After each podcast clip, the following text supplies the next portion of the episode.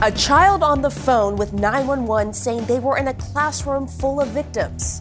The lead starts right now. Instead of enjoying the start of summer vacation like 10 year olds should be doing, two of the Uvalde shooting victims are being laid to rest. This is the investigation into the police response ramps up. Plus, some relief for desperate parents is supposed to be hitting store shelves, but it's still not clear how parents can actually get this new batch of baby formula. And then a holiday weekend travel headache. Thousands of flights canceled, and things are not any easier if you're driving. Gas prices are ridiculous. Welcome to a special edition of The Lead. I'm Pamela Brown in for Jake Tapper on this Memorial Day. And we start with our national lead and the first funeral services for the victims of the horrific massacre in Uvalde, Texas. Today, the families and the community honor the memories of 10 year old Amerie Garza and 10 year old Maite Rodriguez. Services for their classmates and their teachers are planned over the next week. And amid the grief in Uvalde, a demand for answers as to why police waited outside the hallway for more than an hour before breaking into the classroom where the killing was happening. And now the Justice Department says it will review the law enforcement response to the shooting. CNN's Adrienne Broaddus starts off our coverage from Uvalde with more on today's service and new audio, and new audio uh, dispatch, which reportedly details a child's desperate 911 calls from inside the school. This is how those who love 10 year old Amerie Jo Garza will remember her a decade of photos showing a happy girl with a sweet smile, described by family as sassy, funny, and a little diva who hated wearing dresses. Memories of happier times as her family, friends, and community says goodbye during visitation and a rosary service. It brings me joy to know that she that I got an opportunity to have such a great daughter, and you know I, I tried to be the best father that I could be. Just down the road, another grieving family says goodbye to Maite Rodriguez, also 10 years old. I love her, that I miss her, that I'm proud of her. She wanted to be a marine biologist before she could even say the word. She loved animals. As families bury their children, there are growing questions and outrage about the police response. The Justice Department now says it will review the response, which Texas officials say deviated from active shooter protocols had they gotten there sooner and and somebody would have taken immediate action uh, we might have more of those children here today including my daughter Investigators now say 19 officers waited outside the classroom where the gunman was for about 50 minutes. We're now getting our first glimpse at some of the information that was being relayed to officers at the school. ABC News obtained audio which appears to be from one 911 operator relaying information from a child inside the classroom. CNN has not been able to independently confirm the audio. The source is unclear, as is what point in the incident it was heard. On Friday, Texas Public Safety Director said there were at least eight 911 calls from two callers in the school. You have a child online. Child is advising he is in the room full of victims. Texas State Senator Roland Gutierrez said President Biden told him that Robb Elementary School would be razed and rebuilt as part of a federal grant process for schools where there have been mass shootings. What kind of world are we living in that legislation was created for raising these schools? For some parents here, those questions coming too late. No matter who is held responsible, it's it's not going to bring my daughter back. She was the perfect daughter to me. And today starts a week, really weeks of remembrance for these families as they face their new reality life without their children.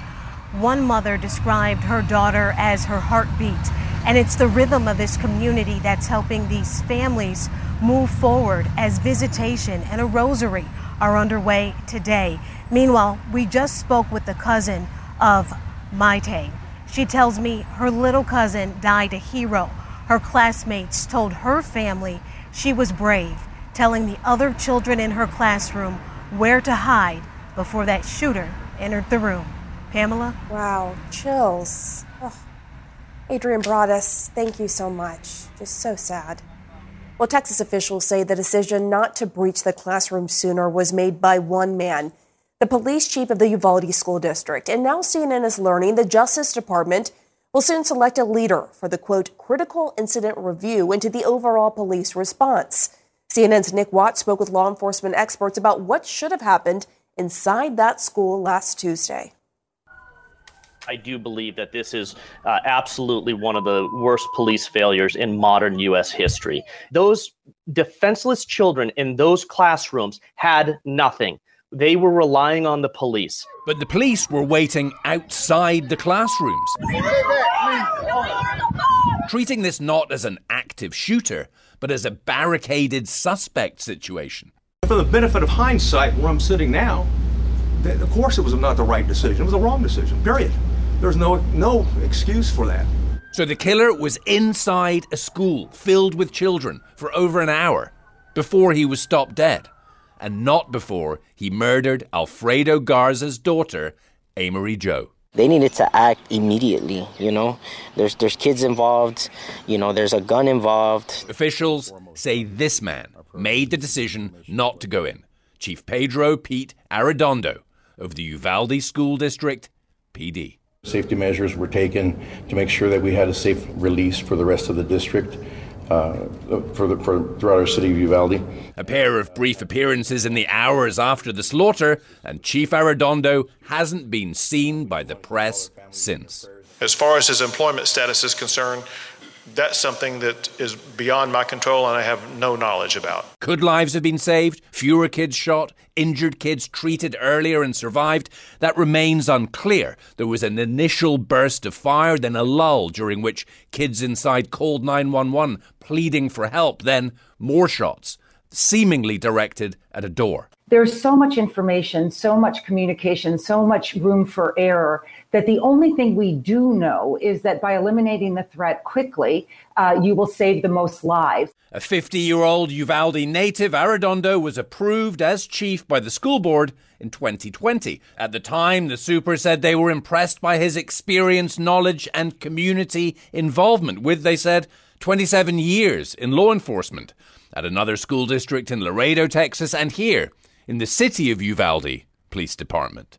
In March, Arredondo posted about active shooter training at the Uvalde High School. That doctrine requires officers, every officer lines up, stacks up, goes and finds where those rounds are being fired at, and keeps shooting until the subject is dead, period. So Arredondo's decision went against established active shooter doctrine and, we're told, against the facts on the ground. From what we know, we believe there should have been an entry at that as soon as you can. Now, Pamela, we just heard Adrienne reporting about those harrowing 911 calls coming from kids inside the classrooms.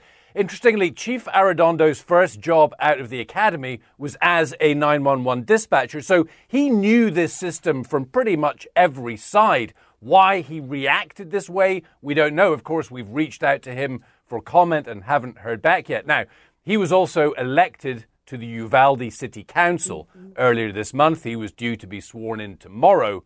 It's unclear whether that swearing in is actually going to take place. Pamela? All right, Nick, thanks so much. And joining me now to discuss all of this is Anthony Barksdale. He is the former acting Baltimore Police Commissioner. So, Commissioner, you heard there in Nick's piece that the chief, Arredondo, just posted about active shooter training at the Uvalde High School just a few months ago. So it seems he should have been aware of the protocol but went against it. Is that how you're seeing this?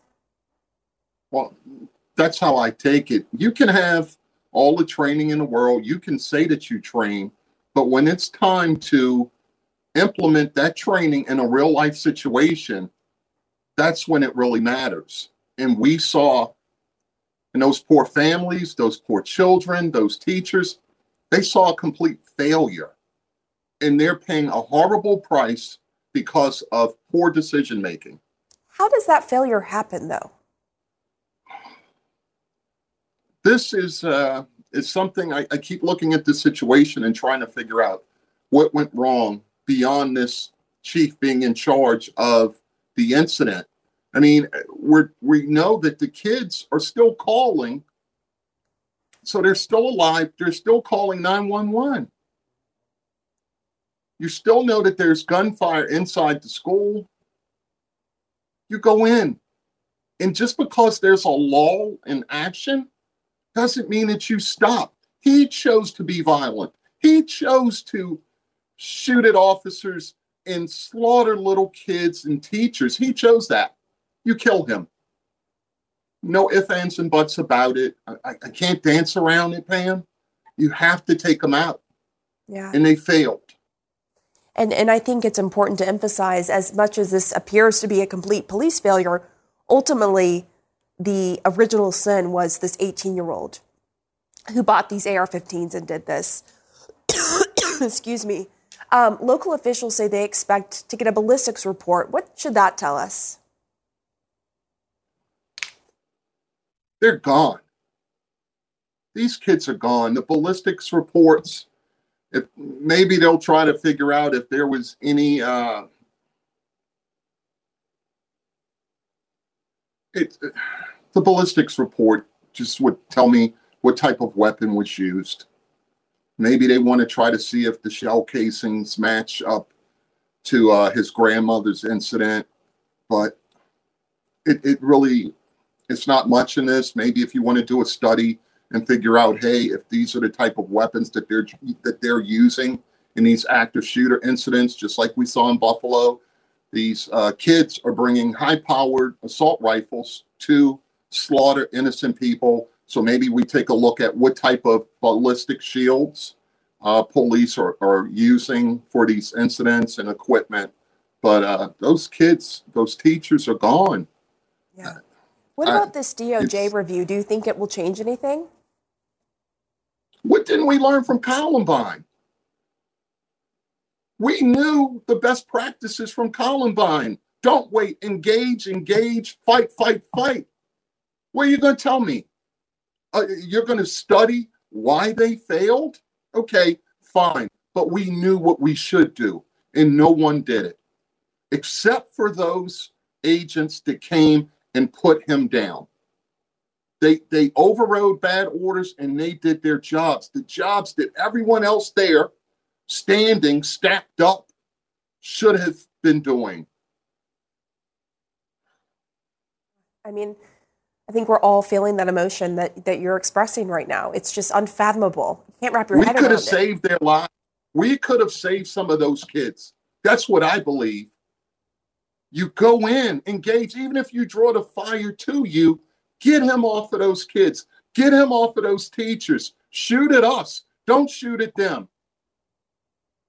There are indications um, that at least some of the kids did bleed out. It's just such an agonizing thing to even think about. I want to listen uh, on this note to what Texas State Senator Gutierrez had to say about this. Let's hear what he said. I uh, sat down with a, parent, a set of a family yesterday. Mom told me that her child had been shot by one bullet through the back, through the kidney area. The first responder that they eventually talked to said that their child likely bled out. In that span of 30 or 40 minutes extra, that little girl might have lived. Commissioner, what does accountability look like to you? What needs to happen next?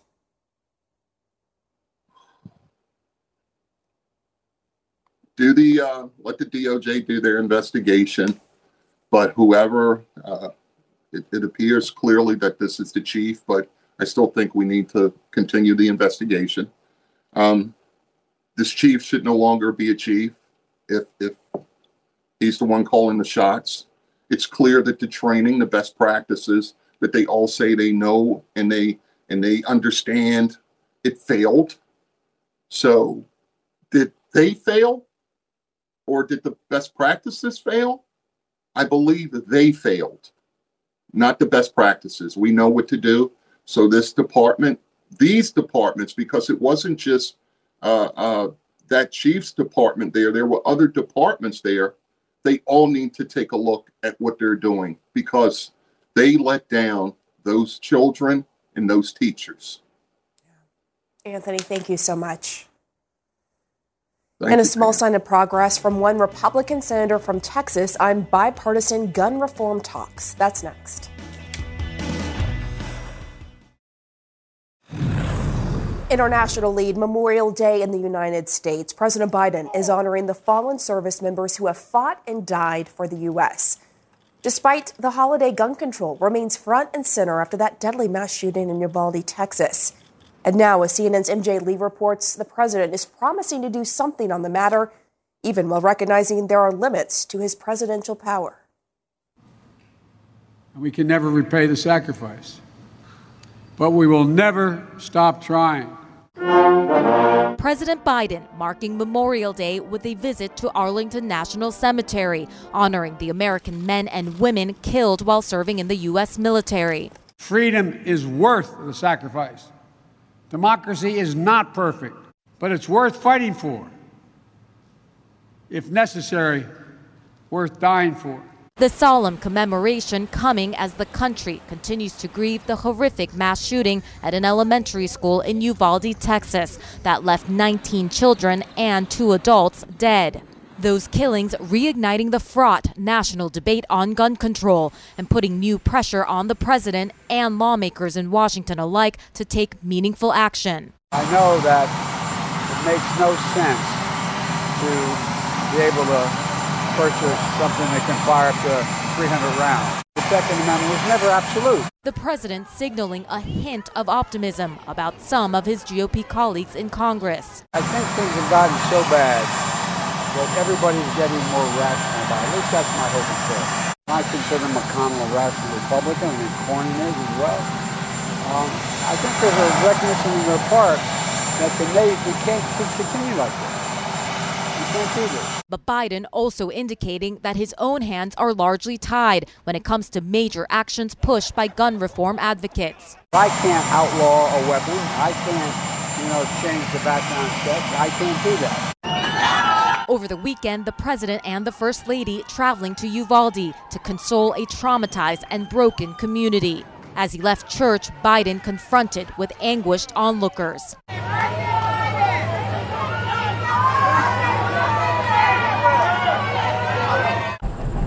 Back in Washington, some Democratic lawmakers also sounding cautiously optimistic. There are more Republicans interested in talking about finding a path forward this time than I have ever seen since Sandy Hook. We're talking about uh, red flag laws. We're talking about strengthening and expanding the background check system. While many Republicans appear eager to focus on strengthening school security systems. The things that would have the most immediate and succinct effect and tangible effect on these things. And that's actual security at a school.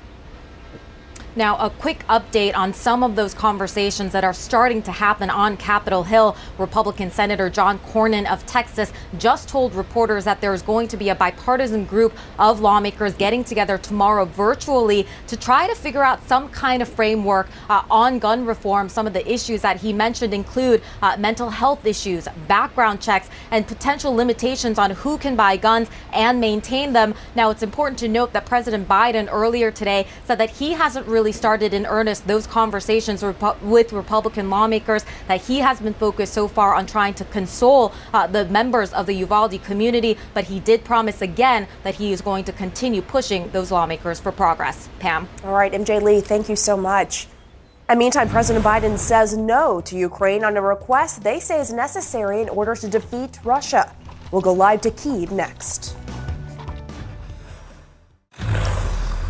In our world lead, Ukrainian President Vladimir Zelensky made his first trip outside of Kyiv since the Russian invasion began more than three months ago. And he thanked Ukrainian troops in the eastern region of Kharkiv and vowed to take back Russian controlled territory.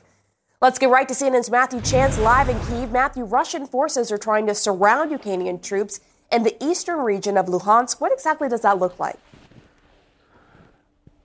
Yeah, well, it doesn't look good for the Ukrainian forces because I can tell you there's a lot of fierce fighting taking place around the city of Severodonetsk, which is the you know the biggest, the last remaining city really um, that is um, under Ukrainian control in that region of of eastern Ukraine. Uh, if the Russians take control of it, as looks likely at the moment, that would mean a big political win for them because it means they've got you know full control over that Luhansk region, which is a significant step towards taking control of the whole Donbass region in the east uh, of Ukraine. There's fighting taking place elsewhere as well. In fact, as Russia concentrates its troops up there in the northeast of Ukraine to, towards the south, the Ukrainians say they're making progress in a counter offensive that they've launched there, uh, seizing back territory that's been previously conquered by the Russians, killing Russian soldiers and destroying Russian military vehicles. And so there is still very much an ebb and flow uh, in the fierce fighting that's taking place in eastern Ukraine right now, Pam. And today, President Biden said the U.S. would not send the Ukrainians long range rockets capable of reaching Russia. What are Ukrainian officials saying about that? Well, they're not taking that, first of all, as a definitive you know, answer to the to the request about sending long range artillery. I mean, it depends what kind of ammunition is that comes along with with that artillery, depending on the range of it. But you know, look, what Ukrainian officials are telling me is that they won't be able to win this war. It's unlikely they'll be able to win this war without those long range uh, rockets, artillery systems from the United States and other uh, allied countries. They need it, they say, to respond to long range attacks that they're suffering uh, from the Russian side. Um, and so there's still some debate underway about what systems, if any, will be delivered as part of that big $40 billion uh, package of assistance, including military aid, that the United States has agreed to, to give Ukraine. All right, Matthew Chance and Kiev, thank you. Well, much needed baby formula is heading to store shelves, but how do parents make sure that they can get access to it? That is key. We'll be right back. Turning to our health lead and the worsening crisis for families as they hunt for baby formula to feed their children. New data showing almost three quarters of formula products nationwide, some 70%, were out of stock the week of May 27th. That's up from 45% the week before. But some relief may soon be on the way. Nestle says tens of thousands of pounds of baby formula from overseas was scheduled to be sent over the weekend to stores. CNN senior medical correspondent Elizabeth Cohen joins us live with this. Uh, so, Elizabeth, this is promising news. Where do things stand right now? Pam, let's take a look at what, what hopefully will be coming uh, to store shelves soon. But well, I shouldn't say soon, over the coming weeks. None of this is going to happen super, super soon. So let's take a look. Tens of thousands of pound, pounds of Nestle formula was supposed to be sent to stores this weekend. We haven't heard from Nestle whether that actually happened, what stores it went to, none of that.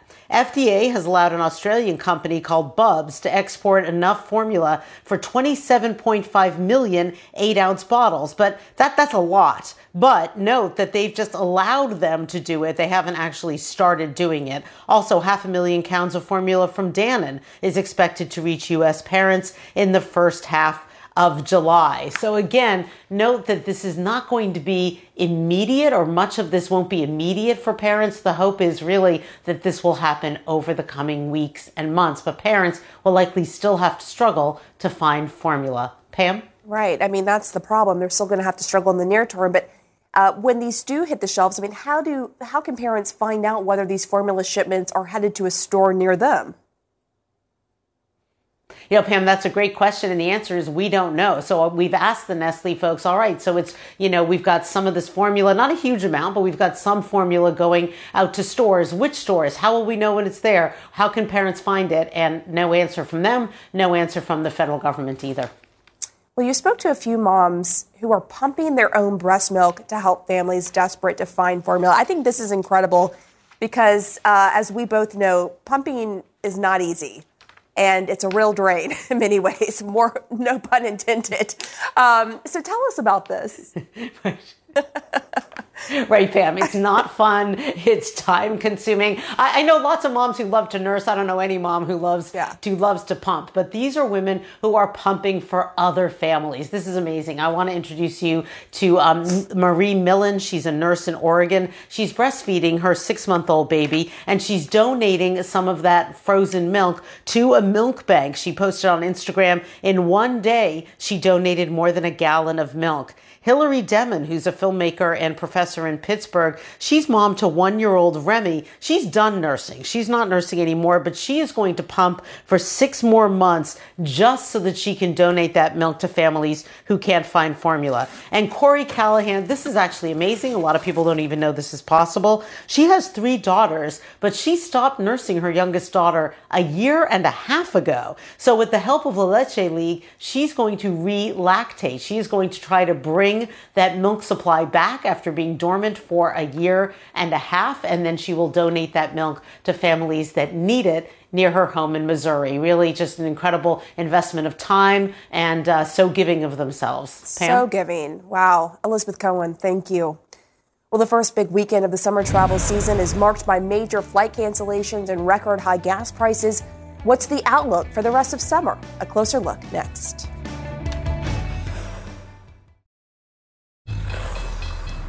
Returning to our money lead in this special edition of The Lead, a disastrous start to the summer for airlines across the U.S. More than 2,000 flights were canceled from Friday through today. Airports in New York and Washington, D.C. were the two most affected after Friday's storm sparked a series of delays and cancellations.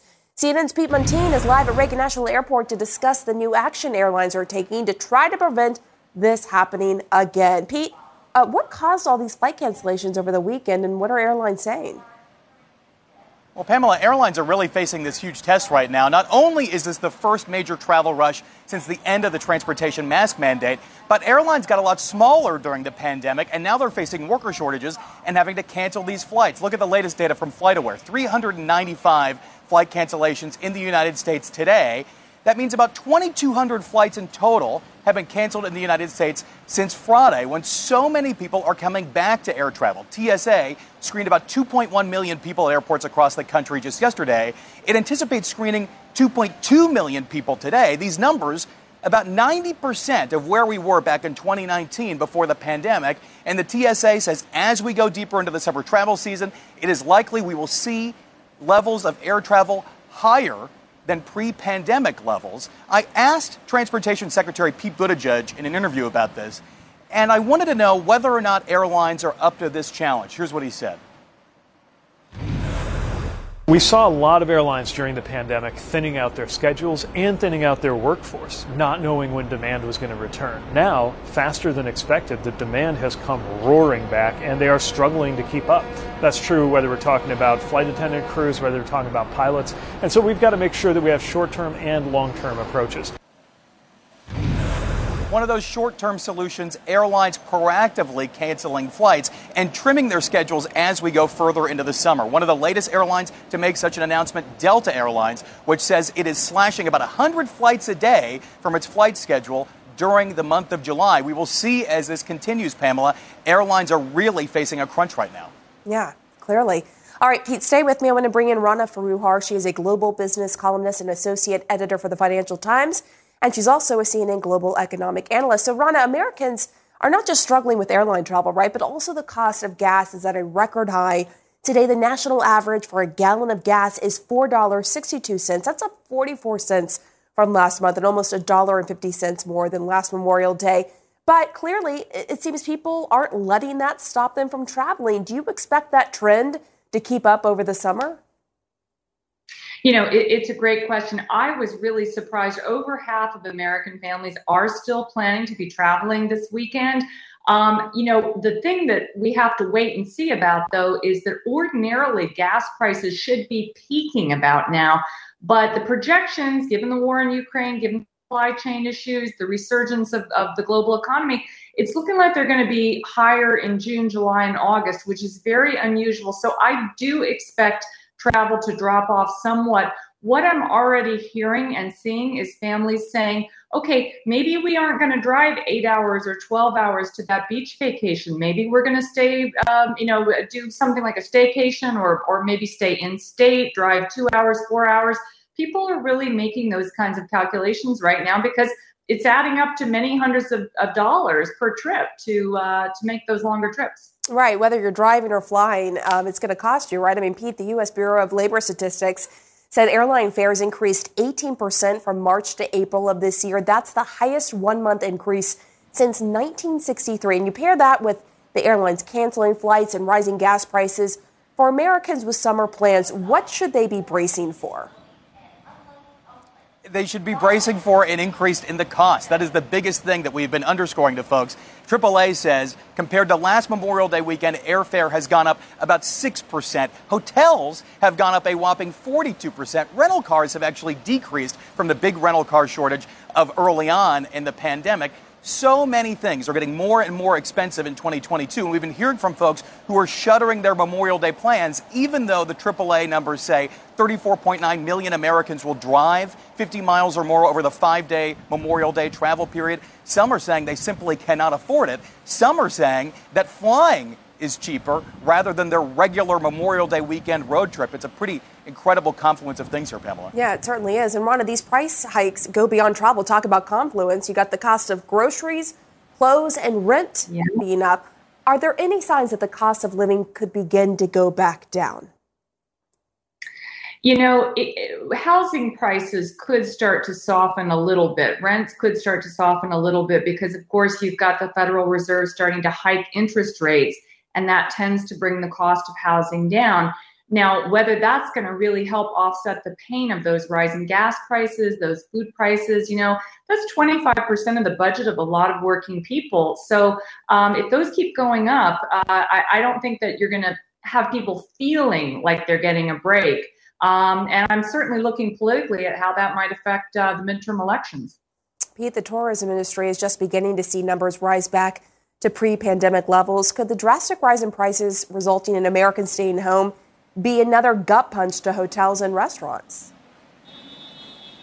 We'll see. You know, the travel industry is so intertwined. The airlines rely on, on, on, hotels and rental cars, gas. It is all so interconnected here. And we know that when you adjust it for the cost of inflation, the cost of gas right now, $4.62 for a gallon of regular in the United States, that is the highest we have seen since Memorial Day 2012. What is really interesting to me and so many analysts is that they just think that Americans are just so undaunted when it comes to travel. There's this whole notion of pent up demand, revenge travel. People want to get out. They've been shuttered inside for a long time, and now they're simply ready to go. So they're really swallowing this incredibly high cost of travel, not only on the roads, but also by air. They just simply don't care, and they're going to do it anyway you know, the demand has really not gone down all that much when it comes to the demand for gas. GasBuddy even put out data today that said people are still buying a lot of gas and that we may not see, because of that, yeah. an end to these high prices. We could see July and August being really high as well, too, Pamela. Yeah, we could. All right, Pete Muntean, Rana Foroohar, thank you both. And coming up, how Julia Child's legacy is still inspiring chefs around the world decades after her television show went off the air.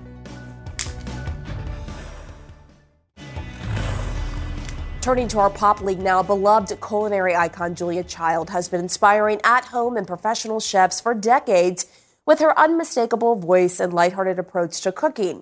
Well, the new CNN film Julia tells the story of the legendary cook who changed the way Americans think about food, television, and the roles of women in American life. Jake Tapper spoke with celebrity chef Antonia Lofaso about Julia Child and the lessons she's learned from her. And joining us now is celebrity chef Antonia Lofaso. She's also the head judge on the Julia Child Challenge on our sister channel, the Food Network. Antonia, Julia Child's style of cooking continues to inspire so many people, including professional chefs such as yourself. What has it been like to host your own TV show based on this culinary icon? Uh, you know, this was the most humbling experience I think I've had in my career to date. Um, being able to host a competition show or be the lead judge of a competition show that really um, features this icon, this woman who, you know, at a time when, um, you know, cooking on television wasn't necessarily a thing. Um, you know, in the United States, we loved canned food and microwavable food, where she brought this idea of technique and French cooking to the United States. I mean, it's it's a literal dream come true. So Julia Child seen as a, a trailblazer for showing women belong in the male-dominated world of professional cooking. As someone who grew up watching reruns of her shows on TVs, what lessons did you learn and have you applied any of them as a host? It's this idea of people feeling comfortable with who they are, what they represent in food, and being able to express that openly and being okay to fail.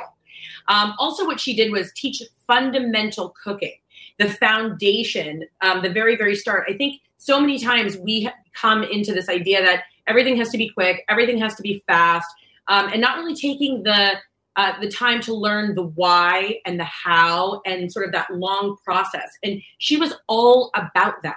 She was all about like teaching someone the basics so that they understand how those building blocks learn and um, building blocks work in food.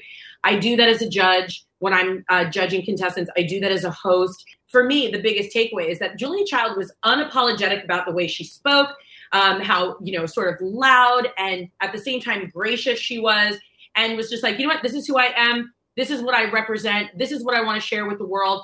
This is a mistake. It's okay. Love your mistakes. Um, and I take that into my cooking, into my judging, and into my hosting. Yeah, absolutely. Uh, unapologetic and unafraid, right? I mean, Julia Child was unafraid yes. When it came to making mistakes in the kitchen. She encouraged people to be courageous. In fact, let's take a, a look at a clip from the new CNN film, Julia. I'm going to try and flip this over, which is a rather daring thing to do. You just have to have the courage of your convictions, particularly if it's sort of a loose mass like this. Well, that didn't go very well. If she made a mistake, she was not remotely rattled. I didn't have the courage to do it the way I should have. But you can always pick it up, and if you're alone in the kitchen, who is going to see? She felt that making a mistake was a good thing, just so that she could then show you how to fix it. Anytime that anything like this happens, you haven't lost anything because you can always turn this into something else. We'll pretend that this was supposed to be a baked potato dish. So, how do you handle uh, mistakes that you make in your cooking? You know, I, I talk about this all the time. Um, you know, mistakes are sometimes mistakes lead you into a direction where you're like, oh my God, this recipe is better. I had no idea um, that it could be this way, or, you know, or then it has you sort of thinking critically, right? Where you're like, okay, well, this has now happened. How do I step in and you know, either repurpose, you know, if it's a soup and it's over salted, you know, how can I sort of break it down or add things to it to absorb the, the salinity, fix it. The other part to it too is that that cooking is a journey. And there's parts where, you know, the journey is messy. And the, but the stories behind it and the process of moving through that journey is really what makes you better at what you do. So expecting something to be perfect the first time in life, whether it's cooking or anything else, is sort of you know it's it's not something that's really attainable. And so this idea that everything has to be perfect doesn't work. Celebrity chef Antonio Lofaso, thank you so much. And be sure to tune in. The all new CNN film Julia premieres tonight at 8 p.m. Eastern, only here on CNN. I'm Pamela Brown and for Jake Tapper for the special edition of The Lead. And on this Memorial Day, we honor the fallen men and women who died serving their country. Our coverage continues now with Jim Acosta in the Situation Room.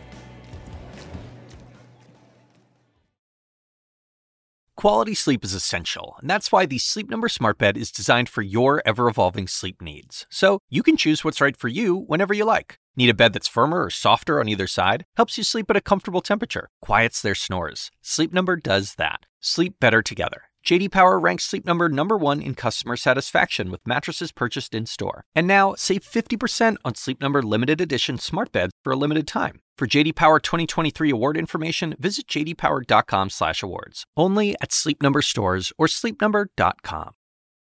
Now streaming exclusively on Max, a new CNN flash doc about the album that has Nashville talking. Call Me Country. Beyonce and Nashville's Renaissance. Watch it at max.com/slash call me country. Max subscription required.